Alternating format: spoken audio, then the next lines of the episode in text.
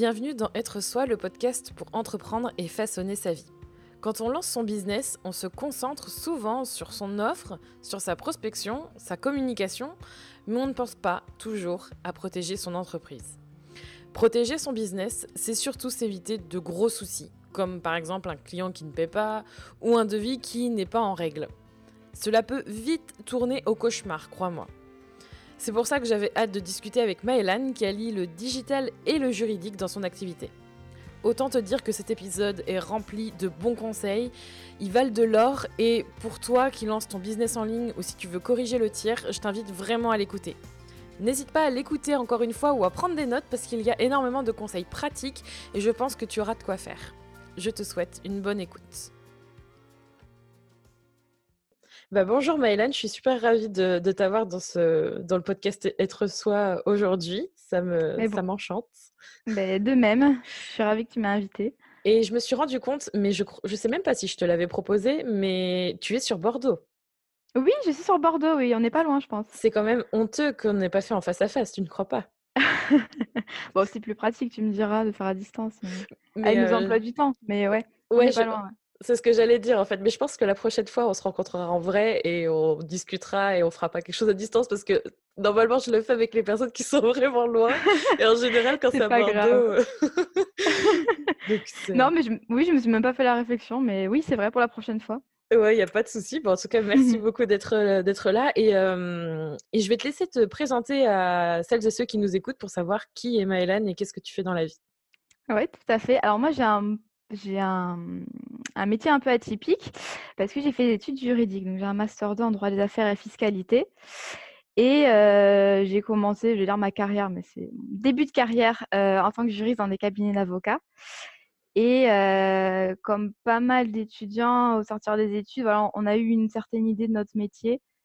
Et, et la réalité s'est avérée assez différente. Mmh. voilà. Et donc j'ai toujours, moi, aimé tout ce qui est communication, rédaction. Je faisais déjà du freelancing à temps partiel pour des legal tech. Je ne sais pas si tu vois ce que c'est. Pas du tout. Donc, des legal tech, c'est des startups du droit qui te permettent de, de, qui te proposent des services juridiques en ligne, par exemple création de société, mmh. action en justice, etc. Et moi, je faisais de la rédaction juridique pour ces sociétés-là depuis 2-3 ans à temps partiel. Et c'est vrai que j'aimais beaucoup ça. Donc, j'ai découvert tout l'univers de Legal Tech comme ça, un peu par hasard sur Internet. Et je me suis dit, pourquoi pas allier digital et droit. Donc, c'est assez particulier. Mais au final, voilà, je suis freelance en communication digitale des professionnels du droit et de la finance. Donc, c'est très, très ciblé.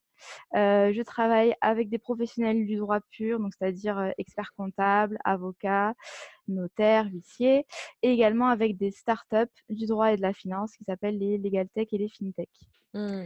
Voilà, et donc c'est comme ça que ben, j'ai bifurqué. Je suis passée euh, du cabinet d'avocat au freelancing il y a six mois. Ah, il y a six mois, c'est tout récent Oui, c'est tout récent en fait, voilà. Ah, waouh récent.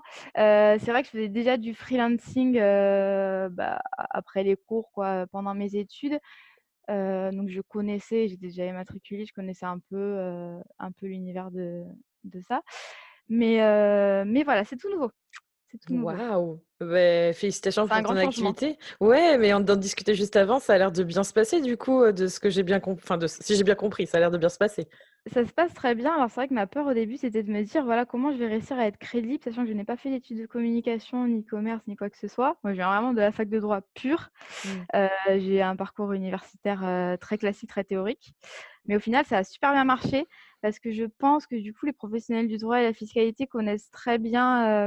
Enfin, je viens du même milieu et connaissent très bien les études que j'ai faites. Quand je parle de mon expérience en cabinet d'avocat, forcément, ça leur parle. Donc, c'est ça qui a, qui a matché, je pense. Mmh. Bah, c'est super, franchement, je suis contente pour toi. Et j'ai envie de te dire, c'est bien d'avoir des personnes comme toi dans le domaine de la communication digitale parce que je pense que ça manque tout ce qui, justement, c'est aussi pour ça que je t'ai contacté, c'est pour parler de, voilà, de, tout ce qu'on va discuter dans le podcast aujourd'hui. Mais c'est vraiment, je crois, quelque chose qui manque aux personnes qui se lancent, c'est d'avoir toutes ces connaissances et d'avoir justement cette assurance de bien faire et des choses légalement, surtout en France. Et ça manque, je trouve. Il y a très peu de profils comme le tien, donc c'est très bien.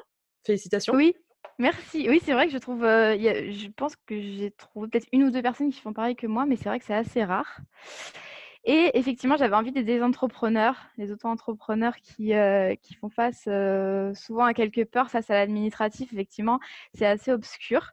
Mmh. moi, quand je me suis inscrite en tant qu'auto-entrepreneur, concrètement, même si j'étais juriste, je me suis dit, j'ai eu beaucoup de questions. Je me suis dit, pourquoi je fais, enfin, comment ça va se passer au niveau fiscal, au niveau social, pourquoi ci, pourquoi ça, la CFE, est-ce que je vais la payer? Enfin, en final, j'avais les mêmes questions que les autres. Je me dis, oh là là, pour quelqu'un qui ne connaît pas du tout le droit, ça doit être assez compliqué.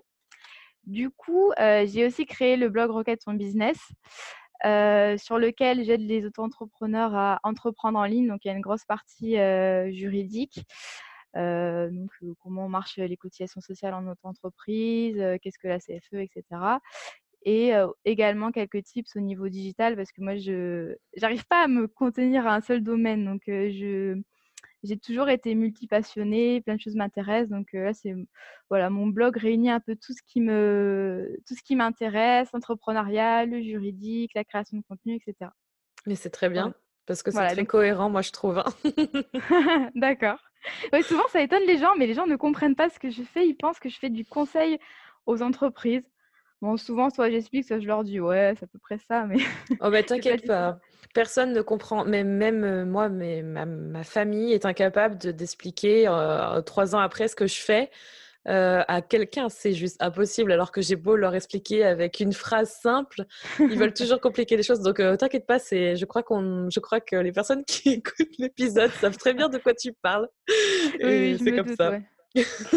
Voilà, parce qu'après, c'est vrai que mon métier consiste en des tâches assez courantes, entre guillemets, c'est de la rédaction web juridique, qui est très très technique. Donc, c'est des sujets plus droit des sociétés et fiscalité. c'est du social media management, comme tu fais. C'est du SEO un peu. Enfin, voilà, ça reste assez classique quand même. Tout ce mmh. qui tourne autour du contenu. Super. Et si on se parle aujourd'hui, c'est justement parce que tu sais de quoi tu parles et que tu sais justement tout ce côté légal. Et, euh, j'avais vraiment envie de faire un épisode comme celui-là depuis longtemps parce que c'est quelque chose qui m'a beaucoup manqué en fait euh, aussi quand je me suis lancée. Et encore aujourd'hui, je pense qu'on a à différents stades de son business, on a des questions par rapport à l'aspect juridique, par rapport à l'aspect contrat, etc.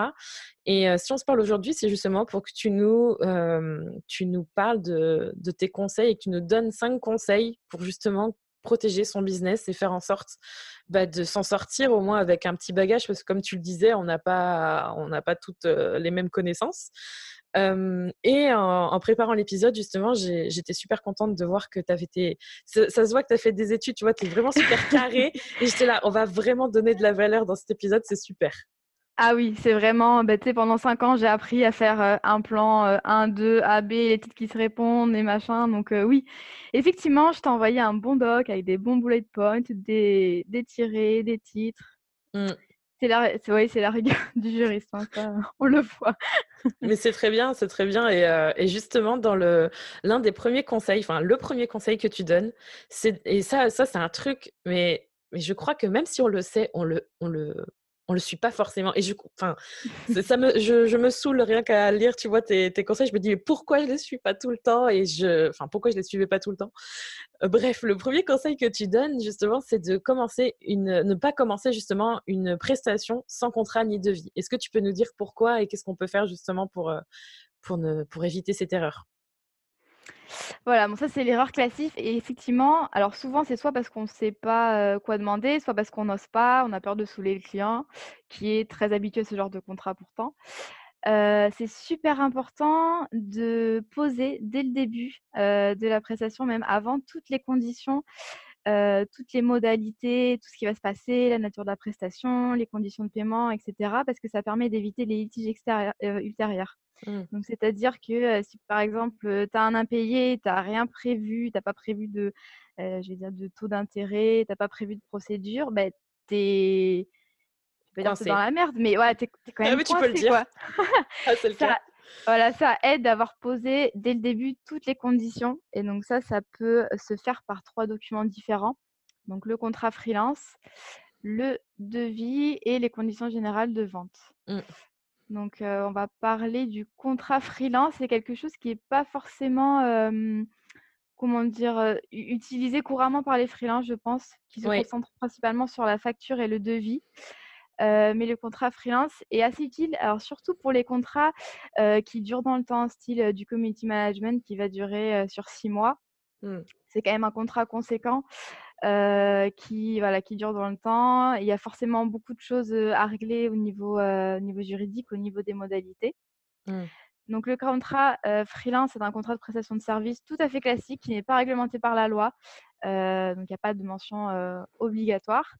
Et il a pour objectif de définir le cadre de la relation entre le freelance et l'entreprise.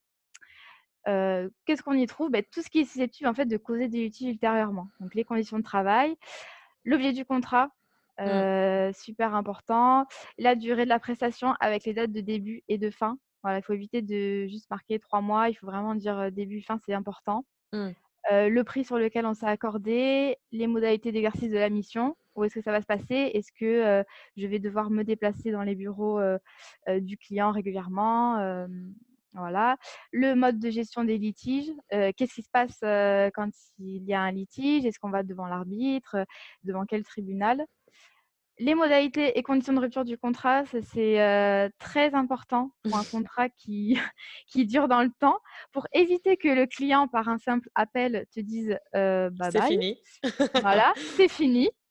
C'est super important. Donc là, c'est possible de prévoir une clause de résiliation qui indique les motifs de rupture et comment ça, comment ça se passe. Est-ce qu'il y a un préavis? Est-ce qu'on envoie une lettre recommandée, etc. Ça, c'est super important.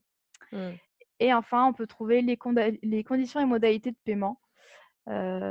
voilà, classiquement. Oui, ça fait un rappel au devis, en fait, presque sur certaines notions. quand tu dis conditions de paiement, ça fait double, double sécurité, si tu veux.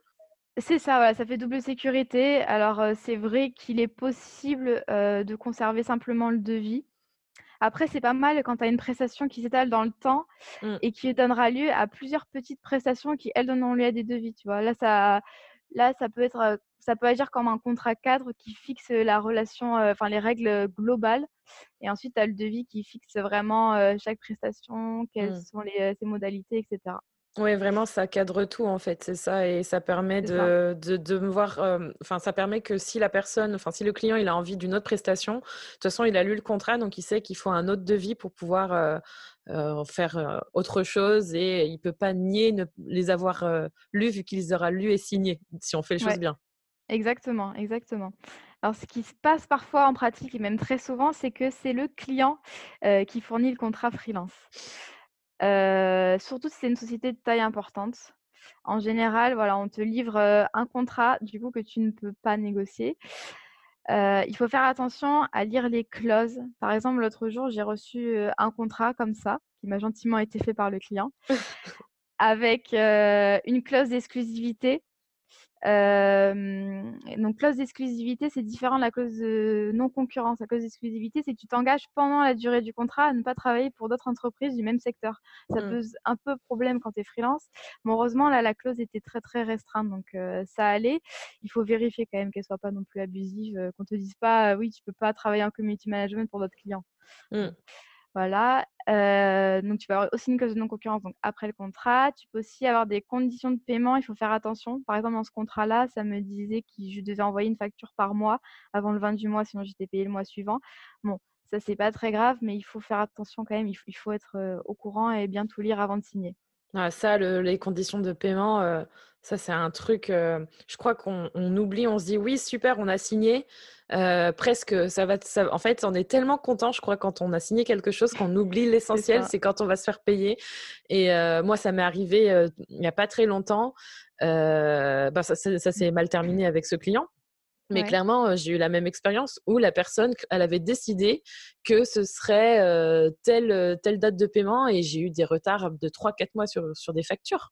parce que c'est soi-disant la compta qui savait pas comment faire. J'étais, j'étais, j'étais énervée. J'avais envie de tout brûler. bah oui, tu m'étonnes. Hein. Très et du coup, tu disais aussi, ça c'est un truc qui arrive, je crois, à beaucoup de personnes qui justement ne font pas tout ça, qui font pas forcément de devis, qui font pas forcément de contrat et qui ont peut-être fait juste peut-être un mail ou un coup de téléphone et qui qui ont rien du tout. Qu'est-ce que tu peux leur conseiller et qu'est-ce que tu as à partager à ce niveau-là? Alors c'est vrai que souvent ça arrive, tu as 1-2 rendez-vous téléphoniques avec le client ou même en physique et puis on se dit: «Bon, ben voilà, tout est réglé, c'est bon». Il faut à minima avoir une trace écrite. Donc tu envoies après ton coup de fil, tu envoies un mail, tu récapitules, tu dis: «Voilà, suite à notre appel, nous nous sommes mis d'accord sur tel point, le prix fixé, la nature du travail effectué, le délai de réalisation». Alors ça vaut pas preuve de contrat, enfin c'est pas ça vaut commencement de preuve par écrit. C'est-à-dire que ça vaut pas ça ça ça peut pas prouver la relation simplement juste par en présentant l'email au juge. Mais par contre, ça peut aider, ça peut aider en cas de litige. Ça, voilà, ça constitue un élément de preuve quand même. Mmh. Donc, vaut mieux avoir, ça, ça, peut toujours aider, mais vaut mieux avoir un devis signé et un devis plus un contrat, sinon, si vraiment on a besoin, quoi. Ok. Voilà, exactement. Faites attention, s'il vous plaît. Faites alors, ne commencez. Moi, je vous le répète, ne commencez pas à travailler sans devis ou sans contrat. C'est vraiment aussi le genre de truc qu'on fait toutes et tous au départ et qui nous met dans le caca. Et tu l'as dit, ça nous met dans la merde. Tout à fait, voilà. et après, tu n'as que tes yeux pour pleurer. c'est ça. Donc ça, c'est le premier conseil. Ne faites pas ça, s'il vous plaît. C'est la base, ne faites pas ça. Et tu parlais justement des conditions générales de vente. Et ça, c'est quelque chose euh, ça, c'est vraiment un, deuxième conseil à donner. Est-ce que tu peux nous dire c'est quoi des conditions générales de vente et comment ça peut s'appliquer notamment aux personnes qui vendent, euh, comme tu le disais, des services en ligne comme des community managers, des graphistes, etc. Alors, les, euh, voilà, les CGV, c'est un autre document qui vient avant le contrat freelance. Euh, et qui a pour but de fixer le cadre juridique applicable entre euh, toi et ton client. Donc, c'est un ensemble de clauses voilà, qui encadrent les relations contractuelles et qui informent le client en amont sur les conditions de vente.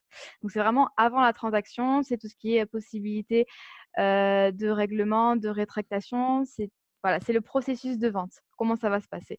Mmh. ça, voilà, donc c'est ne faut pas confondre ça avec le contrat freelance. Euh, le contrat freelance, c'est un document particulier qui est spécifique à un client et à une prestation donnée, tandis que les conditions générales de vente, c'est vraiment le, cadre de base de l'activité et les conditions par défaut qui sont valables pour tous les clients. Mmh. D'accord. Et du coup, ça veut dire que, parce que je, je, suis en train de réfléchir aussi, tu vois, à ce que j'ai pu faire euh, dans, ma, dans, ma, jeune vie, parce que même si fait, ça fait trois ans que j'ai mon activité, ça veut dire que les conditions générales de vente, on est d'accord, il, faut, euh, il faut en avoir obligatoirement, même si euh, elles ne sont pas forcément selon le client qu'on a. Je ne sais pas si c'est très clair comme, euh, comme question. Est-ce que les CGV sont obligatoires? Oui, selon le client qu'on a, parce que tu sais, on ne facture pas forcément à des professionnels, on peut facturer aussi à des particuliers. Est-ce qu'il faut quand même en avoir? Est-ce que Ouais, alors, donc pour les contrats B2B, donc passer avec des professionnels, c'est pas obligatoire. Par contre, euh, elles doivent être disponibles sur demande si le client en fait la demande. Pour les contrats B2C, c'est la réglementation du code de la consommation qui s'applique, donc c'est plus sévère. Euh, c'est obligatoire pour la vente à distance, si la vente sur Internet. Euh, en fait, elle se matérialise par une obligation d'information précontractuelle, donc avant la transaction. classiquement, on les trouve dans le footer. Mmh. sur un site. Et puis, ça se matérialise par une case à, cage à cocher au niveau de la. Mmh, enfin, quand tu passes ta commande. Oui, donc en gros, il vaut mieux pas s'en passer, quoi, quoi qu'il arrive. Voilà, en B2C, il vaut mieux pas s'en passer. En B2B, c'est pas mal. Après, ça dépend si tu as. C'est vrai que si tu as un contrat freelance bien détaillé, un devis, etc., tu peux tu peux t'en passer. Ça peut, enfin, l'un peut remplacer l'autre en fait. Mmh. Donc, il faut bien choisir euh, où investir son temps, mais il faut quand même euh, bien border tout ça, quoi qu'il arrive, parce que de toute façon, si on n'a ni contrat ni conditions générales de vente, ça, ça devient compliqué, quoi. Voilà, d'une façon ou d'une autre, il faut vraiment sécuriser la prestation. Alors, j'ai une, euh, une, abonnée sur Instagram qui est venue me dire qu'elle avait sa première cliente en rédaction web et qu'elle avait paniqué parce qu'elle n'avait pas de CGV. Alors, je dis, voilà, ça va peut-être surprendre de la part d'une juriste, mais tu as, d'autres choses à faire pour l'instant. C'est pas, pas grave. En fait, tant que tu as un devis bien détaillé, que tu factures en règle, que tu voilà, que es, que es inscrite surtout, euh, c'est bon. Donc, tu pourras voir ça après. C'est bien en avoir. Mais c'est vrai que si tu as des contrats freelance et des devis qui sont quand même assez détaillés, ça devrait suffire. Il ne faut pas paniquer sur ça. C'est pas parce que le droit te dit de faire ci ou ça. Souvent, euh, voilà, quand tu commences une activité, il vaut mieux aller à l'essentiel, à ce qui est le plus important. Être déclaré, bien faire tes factures avec toutes les mentions obligatoires, etc. Mmh. Ouais, c'est vrai qu'on a tendance à vouloir enfin, comme tu dis, on peut paniquer parce que quand on commence à facturer, quand on commence à signer, on se dit mon Dieu, j'ai lu qu'il fallait avoir ça et je l'ai pas. je suis hors la loi. c'est ça, tout à fait. C'est pas grave. moi, j'ai travaillé en cabinet. Je sais très bien qu'il y a un énorme gap entre le, ce que dit le droit et ce que font les entreprises et ce que conseillent les avocats aussi. Alors, j'adore l'activité des avocats. C'est vraiment un truc que je respecte. Mais c'est vrai que souvent, on leur dit bon, ben voilà, enfin c'est pas essentiel là, là, là, vous pouvez prendre le risque, machin. Enfin, c'est pas, faut pas non plus avancer bien en disant oui, il me faut ça, ça, ça, tes de contrat, passer des nuits et des nuits à rédiger CGV. Enfin, mmh. voilà. D'ailleurs, est-ce que tu as des conseils à nous partager pour la rédaction de CGV CGV égale condition générale de vente, hein, pour, on va utiliser ce mot-là, pour les personnes qui nous écoutent? Alors, il y a des mentions obligatoires à faire figurer obligatoirement. je ne vais pas tout détailler, mais ça dépend de si tu t'adresses à un particulier ou à un professionnel. En général, on y trouve les conditions de règlement, la procédure applicable en cas de contestation, conditions de livraison, si tu vends des biens, ben, la garantie, le retour des marchandises. voilà, on a souvent entre professionnels des clauses relatives à la loi applicable, la juridiction compétente. C'est assez large en fait. Alors, il existe des modèles sur Internet, comme pour les statuts, comme pour les contrats freelance. Ça peut constituer une base. Par contre, il ne faut pas faire copier-coller sur son site et l'appliquer tel quel parce que soit ce sera incomplet, soit incohérent, euh, soit dangereux. Donc, il faut mmh. faire attention. Il faut vraiment, euh, voilà, limite, euh, lire plusieurs modèles et, ce que, et déjà comprendre toutes les clauses parce que tu peux pas mettre un truc sur si tu comprends pas ce que ça implique parce que ça peut impliquer sur le plan juridique pas mal de choses en cas de litige. Donc, vraiment, prendre le temps de lire les modèles, de comprendre, de s'informer pour pas, pas écrire de bêtises. Mmh. Totalement d'accord et c'est comme je te rejoins, prenez le temps, ne vous paniquez pas si vous, même si ça fait un certain nombre de mois ou même deux ans que vous n'avez pas de, CGV, prenez le temps de les, de les, comme tu dis, de les lire et de, de, construire les vôtres et de personnaliser ce que vous, ce que vous trouverez si vous trouvez des modèles et de faire en sorte que ça corresponde à votre activité parce que, comme tu dis, on trouve de tout donc c'est à ne pas négliger mais à ne pas bâcler non plus. voilà, tout à fait. Parce que voilà, ça sert à rien de faire un document, euh, un document faux, incohérent, etc. Autant pas en avoir. Hein. Ouais, c'est ça, exactement. Bon, bah, on, a déjà euh, pas mal de, Là, déjà, on a pas mal d'informations. En, quelques minutes, tu nous as déjà donné deux trucs super importants. Ouais, c'est dense. On, va faire fuir, on va faire fuir tes auditeurs. Hein. Mais non Non, justement, en fait, ce que, je dis, que je dis souvent, et euh, c'est pour ça que j'ai fait ma formation, tu vois, ma formation plan B, c'est parce qu'en fait, il y a des choses où tu n'as pas envie de t'y confronter, t'as pas envie de... En fait, ça te fait peur et tu te dis que quand tu vas mettre le nez dedans, bah, ça va être la merde et que tu vas te retrouver, tu vas en avoir jusqu'au cou et que tu vas pas savoir comment t'en sortir, alors qu'en fait, il faut, il faut, il faut, il faut s'informer. C'est des choses qu'on n'apprend pas, c'est des choses qu'on n'a on pas tout le même bagage. Et si on ne fait pas l'effort, en fait, de, savoir de quoi il en retourne, on peut se protéger, et eh ben, le jour où ça nous arrive, et eh ben, on se retrouve euh, dans la merde, hein, soyons francs. Et, c'est grave, ça peut être grave ensuite, ça peut faire bah fermer une boîte. Mmh, tu le sais mieux que moi, je crois. Oui, oui. Malheureusement, oui, je sais. Mmh. Alors, on va passer à ton troisième conseil. Euh, qui concerne justement les impayés et l'importance, tu disais, d'avoir un, justement des, choses pour se protéger, mais pas que pas qu'en amont, tu vois, pas qu'avant euh, avant de signer ou quand tu signes, mais pour après aussi, comme quand on était en train de parler de, de paiement de facture, des fois, il y a des clients qui veulent pas payer. Et ça, c'est quelque chose qui peut arriver à n'importe qui. Et je pense qu'on l'oublie souvent. Et c'est hyper important de se préparer à cette idée. Et j'aimerais justement que tu nous en parles et mmh. de, de nous expliquer qu'est-ce qu'on peut faire pour se protéger de tout ça et, faire en sorte de ne pas se retrouver dans le caca. Tout à fait. Alors c'est beaucoup plus courant qu'on ne le pense et ce n'est pas parce que ton client est important et connu que ça ne va pas arriver. Euh, malheureusement, c'est voilà, important de se protéger en amont avec des documents spécifiques, donc les conditions générales de vente, le contrat freelance, le devis. Mais ça ne suffit pas parce que quand le client ne veut pas payer, il bah, faut aller le chercher. Euh, c'est alors là, c'est super important de ne pas attendre d'avoir un impayé pour pour commencer à réfléchir à la question, surtout si on n'est pas du tout au fait voilà de la procédure civile, tout ce qui est bah, procédure judiciaire, procédure contentieuse. Euh, c'est super important d'avoir des process dans ton activité, même en matière administrative. administrative pardon. Euh, voilà, il faut prévenir sans attendre la réalisation du risque. Donc tout simplement, enfin tout simplement, c'est pas si simple que ça, il faut bien se renseigner sur la procédure à suivre en cas d'impayé, être au fait des différentes étapes, etc. Donc en quoi consiste la, procédure? Ça va commencer par une relance informelle, par mail ou par téléphone. Alors attention, on ne se montre pas excessif, on n'agresse pas le client, voilà. ça arrive. Alors la plupart, la plupart des impayés peuvent se résoudre simplement par, par une petite procédure AMIA, par un échange de mails, d'appels, de lettres. En général, quand le client commence à recevoir la mise en demeure, bon, là, il, se réveille. Mmh. il faut faire attention à ne pas commencer les relances avant l'échéance de la facture ça, peut, ça, paraît, ça paraît bête, mais il faut bien vérifier qu'on est bien hors délai. Donc en général, c'est 30 jours à réception de la facture.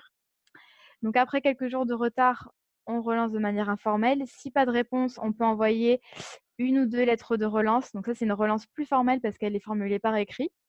En recommandé, j'imagine Alors, pas forcément. Donc pour l'instant, on est juste dans la lettre de relance en mode oui, n'oubliez pas mon petit, euh, ma petite prestation à payer. voilà, il faut faire référence aux appels et emails laissés sans réponse. Et c'est ensuite que tu envoies ta mise en demeure. Euh, allez, on va dire après 2-3 relances restées sans réponse, une moyenne de 30 jours, 30 euh, jours de retard. Ok. Donc là, tu, tu envoies ta mise en demeure. Souvent, on a peur de la mise en demeure. Alors, la mise en demeure, c'est juste une lettre qui exige de manière formelle, de manière officielle, le paiement de la dette. Euh, c'est quelque chose qui va conditionner euh, la procédure contentieuse parce que tu dois euh, obligatoirement informer officiellement ton client de sa mise en demeure avant de, pouvoir solliciter le juge. Mmh. ça, c'est un envoi en lettre recommandée avec accusé de réception, effectivement, en précisant bien les termes mise en demeure, il faut que ce soit assez explicite voilà, pas besoin de déblatérer pendant, pendant 30 lignes.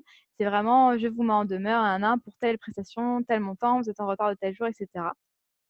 Et ensuite, si le client fait le mort, dans ces cas-là, là, tu peux, tu peux recourir au juge pour obtenir un titre exécutoire. Alors, un titre exécutoire, ça te permet de recourir à la force publique que sont les huissiers. Parce que tu ne peux pas te pointer devant un huissier en disant oui, lui, il m'a pas payé. Il va te dire va voir, va voir le juge d'abord je vais vite. Voilà, c'est. Ah non, non, c'est très clair, franchement. Moi, je trouve ça très ouais, c'est clair. Ouais, ouais, parce que la procédure civile, c'est assez obscur. c'est un peu mon cauchemar pendant mes études. ah oui, bah, je comprends. Voilà, donc la procédure en général s'appelle l'injonction de payer. Euh, il y en a d'autres, il y a le référé provision, il y a l'assignation en paiement, mais en général, c'est l'injonction de payer. Euh, le juge étudie ta demande. Si oui, il rend une ordonnance euh, valant injonction de payer. Et là, tu peux avoir, recourir, euh, avoir recours à un huissier. Mmh. Voilà, et là, c'est le dernier stade de la procédure. Est-ce que tu peux nous dire par expérience, est-ce que ça vaut le coup de faire toute cette procédure jusqu'au bout, tu vois, d'aller jusqu'au juge pour des sommes de moins de, on va dire, entre 500 et 1000 euros ou alors est-ce que tu, par expérience, tu penses qu'il faut quand même aller au bout? Parce que tu sais, des fois, on se dit, ouais, bon, ça m'arrive une fois, c'est 500 euros, tant pis, je, vais perdre mon temps autant que j'aille travailler pour d'autres clients. Tu vois ce que je veux dire? Ouais, alors moi je comprends tout à fait. c'est vrai qu'en tant que juriste, j'ai pas eu tout la même vision des choses. Pour moi, c'est très carré, il n'a pas payé, il paye. Ah, mais moi aussi, je suis d'accord avec toi. Hein. Rends l'argent.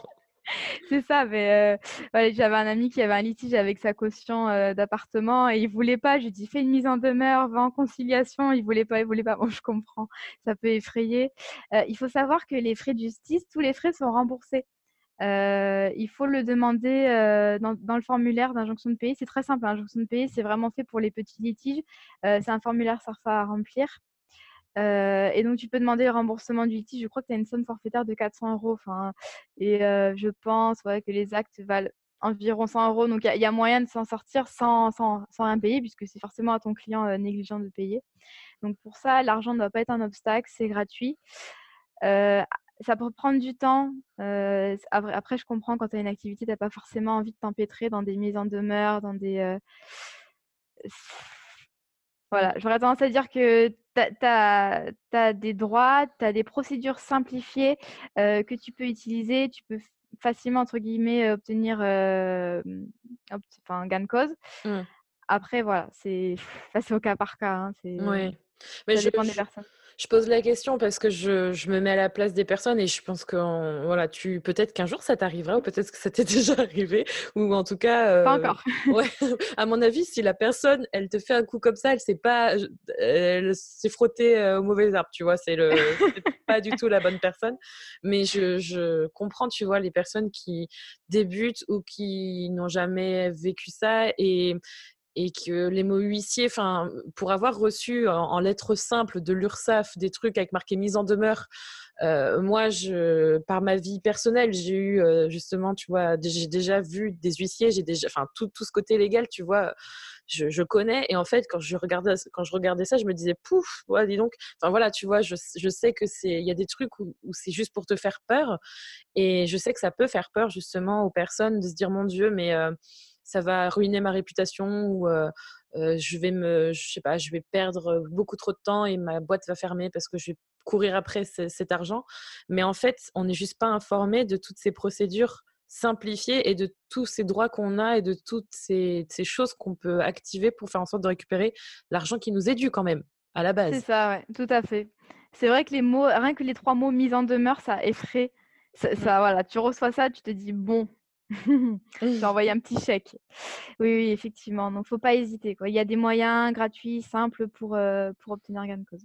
Super, très bon conseil. Je pense que, tu vois, déjà, moi, rien que de, discuter de ça et de savoir que ça va tomber dans les bonnes oreilles. Et je, si tu écoutes cet épisode et si tu écoutes ce podcast, sache que justement, tu peux activer tout ça. Fais-le, fais-le pour toi et ne t'enterre pas, tu vois, sous un meuble ou ne fais pas l'autruche parce que c'est hyper important de, faire valoir tes droits. Je pense que si tu travailles, tu mérites d'être payé. Donc, euh, n'hésite pas à, anticiper ça. Et comme tu le dis, ça n'arrive pas qu'aux autres. On ne sait jamais. Donc, il vaut mieux avoir des process et, savoir ce qu'il en est.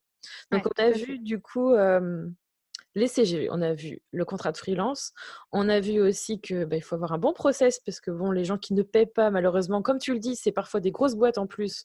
Souvent, par expérience, j'espère que ça. Je ne sais pas si toi c'est le cas, mais je trouve que même les plus les boîtes sont grosses, pire c'est. Oui, tout à fait. Donc, on a vu ça. Et ça, c'est quelque chose, le prochain conseil, ou du moins le, les, prochaines informations que tu vas partager, c'est quelque chose que moi, par exemple, tu vois, je maîtrise absolument pas. et c'est potentiellement quelque chose de très important, notamment pour les graphistes ou les gens qui créent. Est-ce que tu peux nous parler justement de tout ce qui est droit d'auteur et comment faire pour se protéger? Parce que moi, je suis pas forcément, j'ai pas l'impression que je suis concernée. Et tu vas peut-être me donner, me donner tort justement. Alors, effectivement, les droits d'auteur, euh, c'est quelque chose. On sait que ça existe, mais euh, ça ne nous viendrait pas forcément aider de revendiquer ça en tant que freelance. Pourtant, si. Donc, les droits d'auteur, ça ne concerne pas euh, simplement les grands écrivains qui écrivent des ouvrages magnifiques, etc. Toi, en tant que créateur d'une chose de l'esprit, donc par exemple les graphistes, les rédacteurs, les développeurs, en fait, c'est tout ce que tu crées qui vient de ton esprit euh, donne droit à des droits d'auteur. En fait, de façon totalement automatique, tu n'as pas besoin de faire un dépôt de marque, par exemple. Euh, c'est pas du tout la même chose. C'est vraiment, ça naît en même temps que ta création, tout simplement. Donc, c'est une, une, notion qui n'est pas définie par la loi, mais par la jurisprudence. Donc, du coup, ça, ça donne des contours assez mouvants. Euh, on considère que donc on a des droits sur les œuvres originales que l'on crée. Donc œuvre originale, qu'est-ce que ça veut dire? C'est une œuvre qui est empreinte de la personnalité de son auteur concrètement, euh, ça veut dire que ce que tu crées doit être la matérialisation de tes propres idées, de ton propre style, de ta propre personnalité. Par exemple, euh, un exemple, un développeur web, alors je m'aventure dans, des domaines que je ne connais pas. Mais euh, voilà, un développeur web euh, peut soit concevoir euh, un site vraiment, bon, il, il a, il, sait ce qu'il doit faire, quelle technologie il doit utiliser, etc.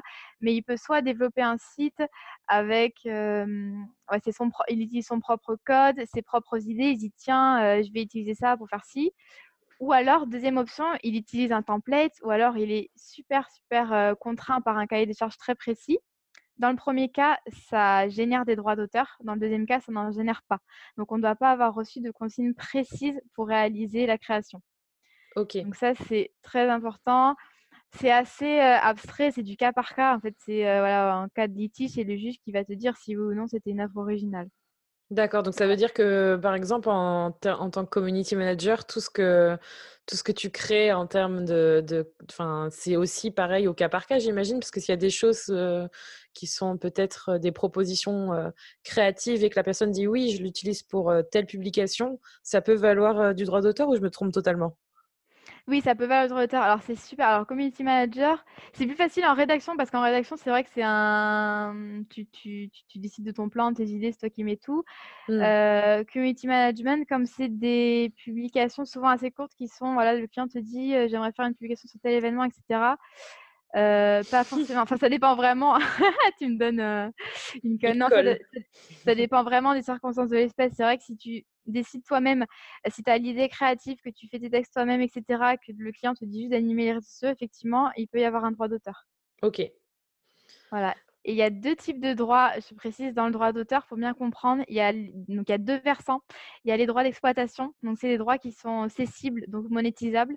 Donc c'est tout ce qui est droit d'adaptation, de représentation, de traduction, de cession à des tiers.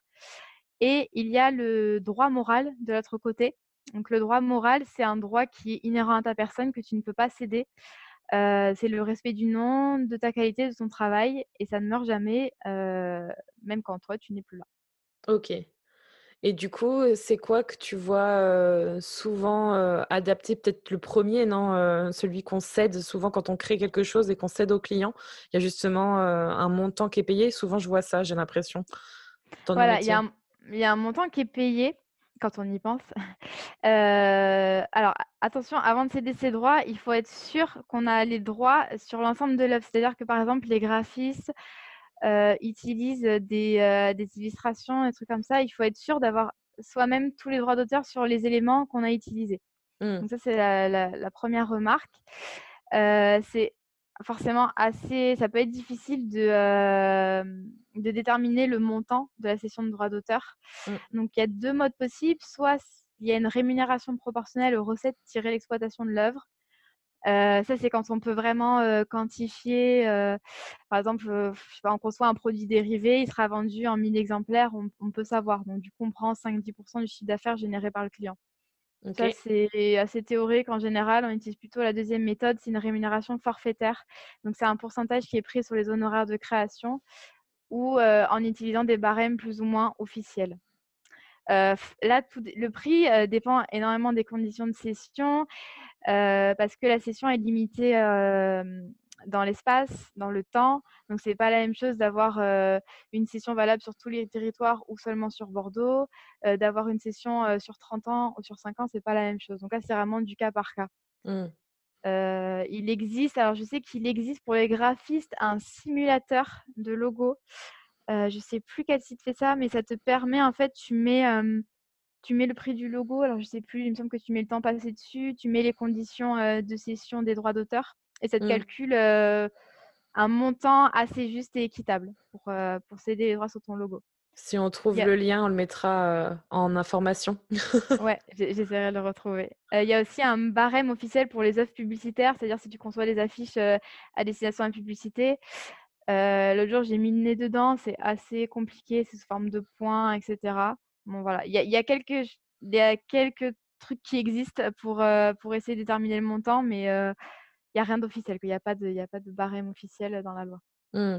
L'important, c'est de savoir qu'on peut se faire euh, rémunérer quand même des droits d'auteur sur sa création et pas juste parce que souvent, je pense qu'on vend un service, on se dit bon bah voilà, c'est bon et, et parfois, même souvent, je pense que le client, il s'en sert, il le, il le retransforme et il fait n'importe quoi avec aussi. Et en plus de ça, on n'a rien récupéré dessus en droit d'auteur et c'est la catastrophe, quoi. Parce que c'est aussi le travail de la personne qui est public et qui est visible de toutes et tous, donc c'est un peu dommage. C'est ça, tout à fait. Mais là, c'est le droit moral, justement, le droit au respect de l'œuvre, etc. Dans les contrats freelance, il faut faire attention, les contrats freelance qui sont fournis par notre cher client, souvent, ils prévoient une clause de cession de droit d'auteur. Donc là, il faut, le savoir. Pareil pour les, euh, euh, développeurs, toujours la, même, euh, toujours la même chose. Très souvent, dans les contrats de travail, donc hors freelancing, dans les contrats de travail, il est super important, tu verras ça partout, de mettre que le développeur cède ses lignes de code à la société pour éviter, parce qu'en fait, il y a des développeurs qui sont partis de, certaines boîtes avec le code et donc avec les clients. Et puis, ben, la boîte n'a rien pu faire, donc là, c'est vraiment systématique. Ah, c'est quelque chose qui est. Euh, c'est quelque chose qui est souvent prévu par le client, mais pas forcément par le freelance. Donc c'est dommage. Ah ouais, c'est vrai ça. Par contre, tu vois, je, on y, on, on comment dire, on a du mal à, à appliquer ça à toutes les, toutes les professions, tu sais, dans, dans mon esprit, tu vois, j'étais vraiment restée sur tout ce qui est visuel. Et tu vois, en disant, oui, le code des développeurs, mais en fait, c'est tout à fait vrai, parce qu'en plus, aujourd'hui, euh, il y a tellement de choses qui sont créées euh, au niveau digital, et c'est bien, enfin, ça, c'est quand ça vaut de l'or. Enfin, je veux dire, les, les choses qu'on peut faire maintenant avec du code, donc si ça, s'ils partent mmh. avec, et qu'après, bah, ils se retrouvent le bec dans l'eau, c'est un petit peu la loose. En effet, ok. Tout à fait. Donc, ne pas oublier le droit d'auteur et protéger et surtout se rémunérer sur ce que tu crées parce que ça a de la valeur. Et petit aparté euh, que je me permets, c'est que oui, ce que tu fais, ça a de la valeur parce que moi aussi, je rencontre beaucoup en message privé des personnes qui me disent oui, euh, bah, du coup, j'ai fait ça, mais j'ai eu un problème, mais en fait, euh, c'est de ma faute. Alors, oui, potentiellement, c'est en partie de ta faute parce que tu ne savais pas forcément comment faire, mais c'est pas de ta faute d'un autre côté parce que tu savais pas comment te protéger et si tu n'avais pas les bonnes informations. Et souvent, les personnes, elles se sentent vraiment démunies et elles prennent tout pour elles alors que c'est aussi souvent les personnes clientes qui profitent d'elles et qui savent très bien jouer avec ça. Et il faut pas croire tout sur parole, il faut pas hésiter à aller se renseigner. Et du coup, à bien écouter le podcast parce que je pense que vous allez apprendre pas mal de choses. Tout à fait. Et prenez des notes. pas Il faut digérer après. prenez des notes. Je, je pense que je vais dire dans l'introduction. Prenez un calepin. bon, du coup, on a vu déjà pas mal de choses. On, arrive euh, sur la fin des conseils, mais c'est vrai que, hum, comme tu le dis, c'est important de, important de faire, valoir, de faire valoir ses droits, de se protéger, de se renseigner. Et, tu vois déjà là, en, en, quelques minutes, il y a beaucoup de choses qu'on peut déjà appliquer à son compte. et il y a un autre point que moi, je, tu vois, que j'ai pas encore forcément bien dégrossi. Pourtant, ça fait un moment que je suis à mon compte. C'est par rapport aux droits des marques. Et justement, c'est quelque chose. Alors, pour, faire aussi une parenthèse là-dessus, tu pourras peut-être me contredire, mais c'est vrai qu'on a tendance à se focaliser sur le logo, le nom, etc. quand on commence en se disant Mon Dieu, c'est hyper important. Est-ce que selon toi, c'est hyper important? Comment on peut faire pour se protéger? Est-ce que tu peux nous en dire un petit peu plus sur le droit des marques pour les indépendants et les freelances? Tout à fait. Donc là, il y a deux erreurs concernant le droit des marques. C'est ne pas déposer sa marque ou utiliser une marque déjà existante sans le savoir. la marque, c'est un sens plus large qu'on le pense. Donc la marque, c'est un signe qui permet de distinguer précisément tes produits de ceux de tes concurrents. Et ce signe-là peut être un mot, un nom, un slogan, un logo, un dessin, etc. Donc en fait, c'est ou, un, son. Donc c'est quelque chose d'assez large. C'est tout ce qui permet de te différencier, de dire ah ben ça c'est sa boîte, etc. Donc c'est pas juste un nom et un logo. Mmh. Et effectivement, c'est super important de protéger sa marque parce qu'en fait, tant que tu tant que tu protèges pas ta marque, tant que tu déposes pas ta marque à l'INPI, ben, elle t'appartient pas. Donc, un concurrent peut très bien arriver cinq ans après le début de ta boîte et puis bah, dire bah, bah, voilà, moi je prends ce nom avec un logo qui ressemble, etc. ou juste le nom. Et puis, bah, toi, bah, tu es là, bah, tu peux pas revendiquer. En fait, tu peux pas dire ah ben non, moi j'ai commencé mon activité avant.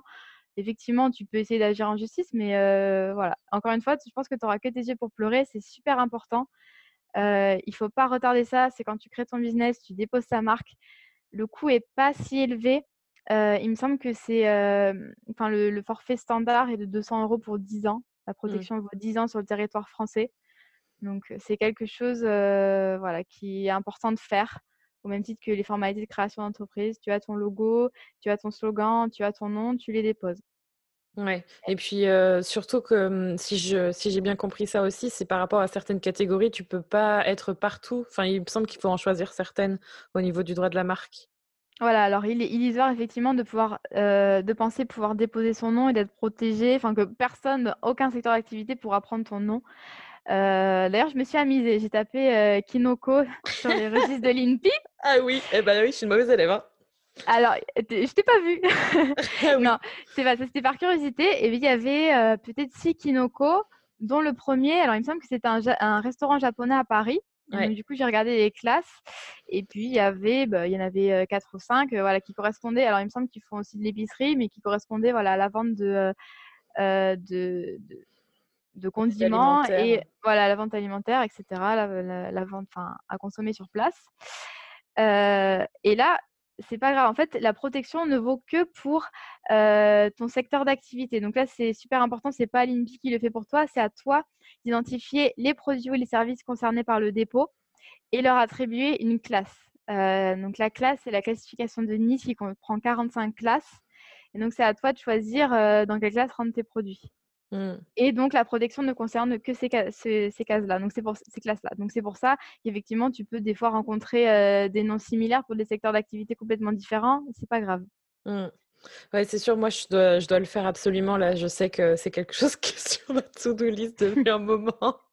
c'est honteux. Mais en tout cas, oui, j'ai regardé et euh, même moi, j'étais là, mais dans quelle catégorie je vais rentrer? Parce qu'il y avait des, le nom des catégories. En fait, par rapport aux, aux activités qu'on fait, j'ai l'impression que c'est un truc d'un autre âge, tu vois? C'est, j'ai l'impression que ça n'a pas forcément bien vieilli et du coup, on se dit, mais où est-ce que je vais me rentrer aussi euh, mais, C'est compliqué.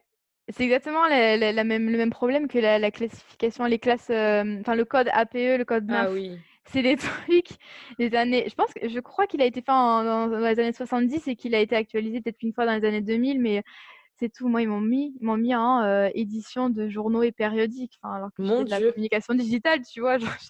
Bon, voilà. Et je, je crois, j'ai regardé sur internet, tous les rédacteurs web sont des classes dans des classes différentes. voilà. Bref, mais là, c'est vrai que c'est super important de bien se renseigner sur les classes et il, faut, il vaut mieux être, enfin, prévoir et être large plutôt que juste renseigner une ou deux classes et puis si ton activité s'étend, ben, tu ne seras, pas, tu seras pas protégé. Ouais, ouais, faut, faut voir sur le long terme, quoi. Il faut pas se dire, j'essaye juste, on verra bien. Il faut mieux se dire, ok, ça, j'aimerais bien faire en projet peut-être des 10 ou des trucs comme ça et se dire, bon, ben, je vais me mettre dans cette catégorie. On ne sait jamais. Exactement. Ouais. Mais ça, tu vois, je, je me le note bien. C'est dit à l'oral.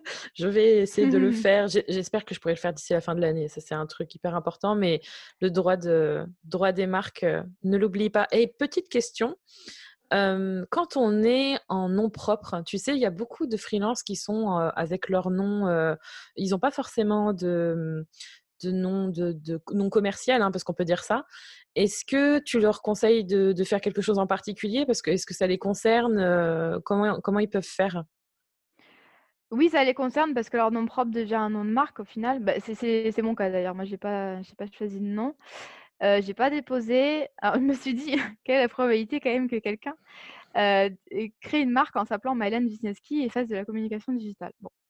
Mais effectivement, alors c'est, j'aurais tendance à conseiller ça plutôt voilà, aux personnes euh, qui ont un nom particulier comme le tien, qui font du e-commerce, etc. Tout ce qui n'est pas rattaché au final euh, directement à ta personne en fait. Mmh. Euh, mais effectivement, tu peux très bien déposer ta marque. Il y a des marques très connues qui existent et qui sont les, enfin, qui ont pris les marques de leurs créateurs, enfin le nom de leurs créateurs et qui sont déposées. Enfin là, c'est pas, tu peux très bien déposer un nom propre, il n'y a aucun problème. Mmh, Ouais, donc il faut bien réfléchir. Et puis, euh, bon, c'est vrai que qui irait prendre ton prénom et ton nom plus euh, les mots à coller? On ne sait jamais. Hein. Si on te veut du mal, je ne sais pas. oui, oui, oui, bon, amusez-vous. non, je pense pas, mais tu as raison. Tu vois, c'est un truc, euh, je trouve, qui est assez commun pour les personnes qui font, du, qui font des activités en freelance. Donc, c'est important de le souligner par rapport à ce, ce, ce conseil-là. On ne sait jamais. Tout à fait. Est-ce que tu as un conseil en plus par rapport à tout ce qu'on a pu dire ou quelque chose que tu aurais bien aimé savoir quand tu t'es lancé ou quelque chose qu'on te demande souvent par rapport à tout ce qui est protection de ton business juridiquement parlant ou est-ce qu'il y a quelque chose qu'on n'aurait pas évoqué et qui est très important pour toi de nous communiquer? Alors moi, comme je te l'ai dit, je suis pour le fait de vraiment se concentrer sur ce qui est essentiel et pas partir dans tous les sens. Euh, tu pas obligé de déposer ta marque comme ça dans les deux jours. Tu pas obligé de rédiger des CGV qui ne feraient pas lire tous les avocats. Enfin, c'est super important. Alors moi, ce que je conseille, c'est vraiment de se concentrer du coup sur tes devis, tes factures si tu es freelance et investir dans un outil de gestion, donc gestion facturation freelance. Mmh. ça, c'est voilà, un conseil en plus pour t'aider à gérer. Par exemple, ça te permet de voir dès que tu as une facture en retard. Enfin, ça, en fait, ça t'enlève, ça fait vite faire cerveau, comme tu aimes bien le dire. Ça t'enlève pas mal de choses un, peu, ouais, un peu chronophages à gérer dans l'administratif. Voilà. Oui, vas-y, vas-y, vas-y. Non, on ne sera jamais juriste ou avocat. autant se simplifier la tâche autant que possible. Et c'est vrai qu'en administratif, il y a quand même pas mal de trucs que tu peux déléguer directement à un outil de facturation. Enfin, moi, j'utilise ça. et en tant que juriste, je trouve ça génial. C'est vraiment ça, voilà. Aller à l'essentiel et essayer d'automatiser, de simplifier au maximum pour pas que l'administratif prenne une place trop grande dans ton business.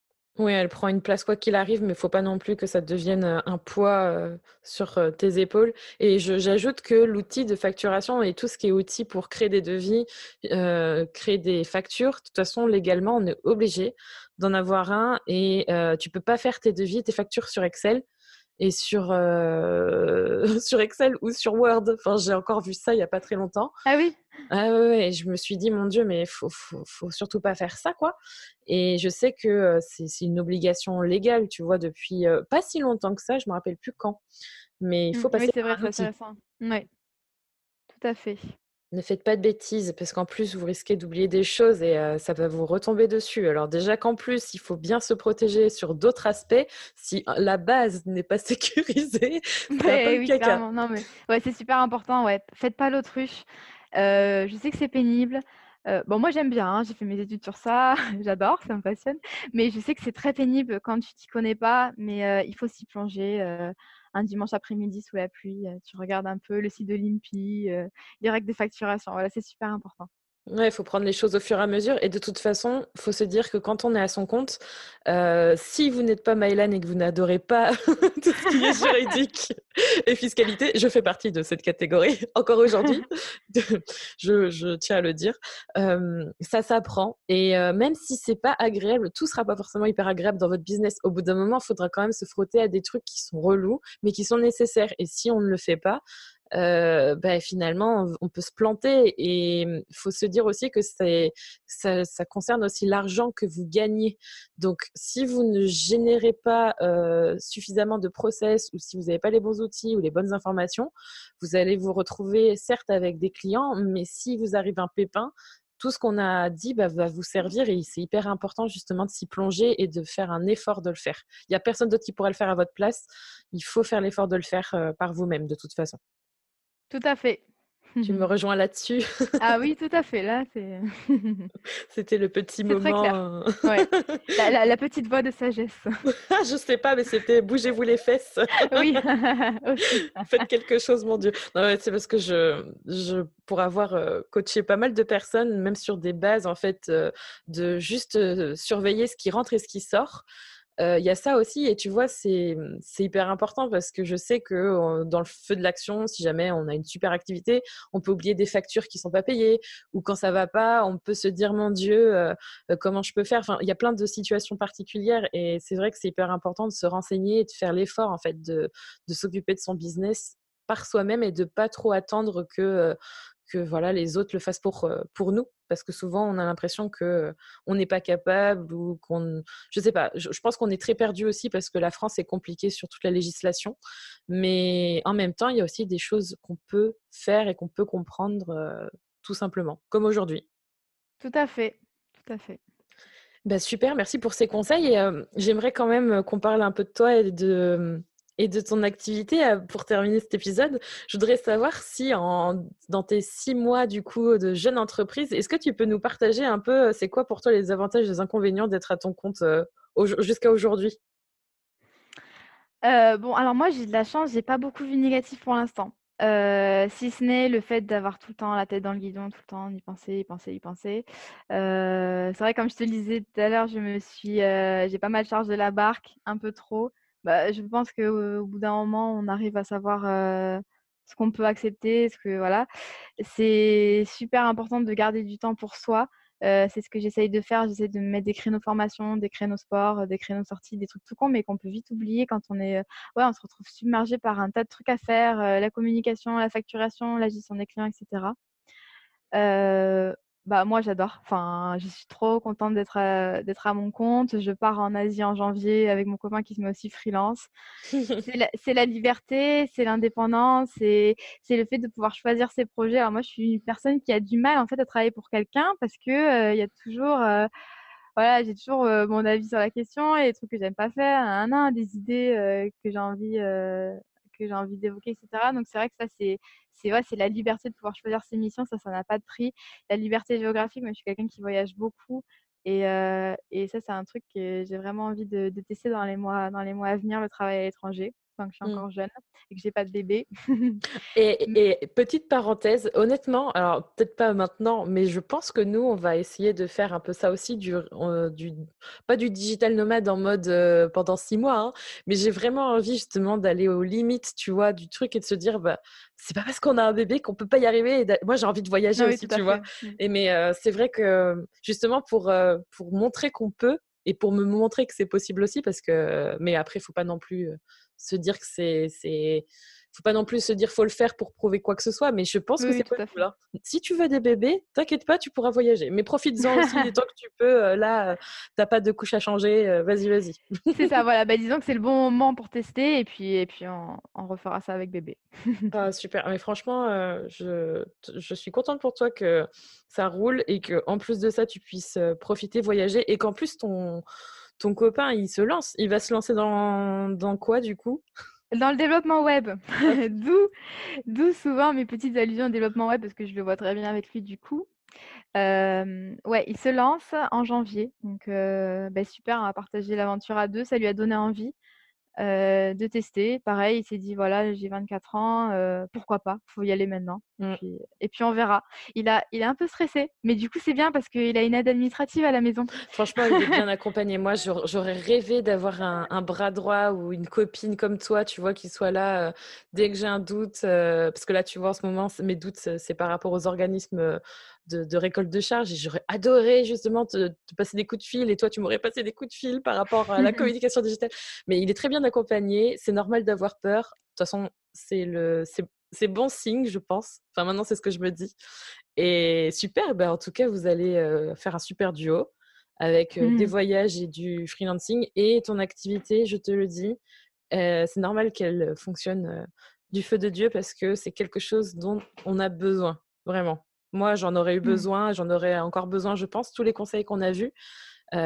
prenez bien des notes, réécoutez l'épisode si vous avez besoin, parce qu'il y a eu pas mal de choses. Mais c'est vraiment un, super, de super conseils. Enfin, moi, j'en aurais eu besoin quand j'aurais, quand j'avais démarré. Enfin, quand je, si j'avais, quand je sais plus parler en démarrant. Mon Dieu, quand je vais trop vite, les mots s'en mêlent. donc, merci beaucoup. Et je vais finir cet épisode avec la fameuse question que je pose toujours à toutes les personnes avec qui je discute. Euh, c'est quoi pour toi être soi? Euh, ah, ah. Être soi, c'est agir en fonction de ses, de ses, propres convictions, de ses aspirations, de ses désirs, sans écouter les désirs des autres, parce qu'on a tendance à, à, écouter beaucoup les gens et à prendre leurs conseils pour des vérités et à se dire oui, en fait, c'est ça, mais voilà, c'est vrai que pendant longtemps, moi, je, je me suis dit, enfin, j'ai écouté ce que les autres, comment dire, me, me conseillaient, pensaient que j'allais faire, etc. Mais au final, quand tu t'aperçois que, ben non, c'est que toi qui décides et t'es mettre à bord, ben, et ben t'es soi et puis c'est parfait. Mmh. Ouais, ça c'est. Enfin, je rebondis sur ce que tu dis, mais si j'ai bien quelque chose à partager, c'est ne pas prendre les conseils des personnes qui n'ont pas traversé ce que tu es en train de traverser ou qui n'ont aucune idée de ce que tu es en train de vivre. Donc, typiquement, il y a beaucoup de personnes qui peuvent te dire Oh non, ça va être dangereux, blablabla, sauf qu'ils savent pas du tout ce que tu vis ou du moins ils n'ont pas du tout les mêmes ambitions. C'est hyper important de le faire pour soi et, et d'y aller quand même. De toute façon, pas de regret. voilà, bah, là j'en ai pas du coup. Bah, c'est vrai que c'est quelque chose qui m'est arrivé il y a quelques mois. Je me disais bon, est-ce que je continue? Est-ce que je me lance dans le freelancing? Et, euh, et puis je me suis écoutée et puis, euh, et puis bah, meilleure décision de ma vie, je pense. trop bien. C'est trop bien, ça motive trop d'entendre ça. Je suis contente pour toi. Merci. du coup, on va pour finir euh, cet épisode, est-ce que tu peux nous dire où est-ce qu'on peut te retrouver en ligne pour faire un petit rappel euh, si jamais on a envie de voir ce que tu fais euh, sur internet? Tout à fait. Donc du coup, j'ai mon petit blog, donc c'est roquette-tonbusiness.fr et je suis également sur Instagram, roquette.tonbusiness. Voilà, donc euh, s'il y a des questions qui vous viennent euh, en juridique, en fiscalité, ben, je me ferai un plaisir de vous répondre. Super, bah, c'est dit comme ça. Merci beaucoup Maëlane, ça m'a fait super plaisir d'apprendre plein de choses euh, avec toi et de les partager aussi avec toutes les personnes qui vont écouter cet épisode, qui je pense peut-être vont, vont devoir réécouter l'épisode pour pouvoir... Mais bon, c'est normal, il y a, quand on a beaucoup d'informations, euh, je vous conseille de le faire. Et merci beaucoup et, euh, et à bientôt. Bah oui, à bientôt. Salut.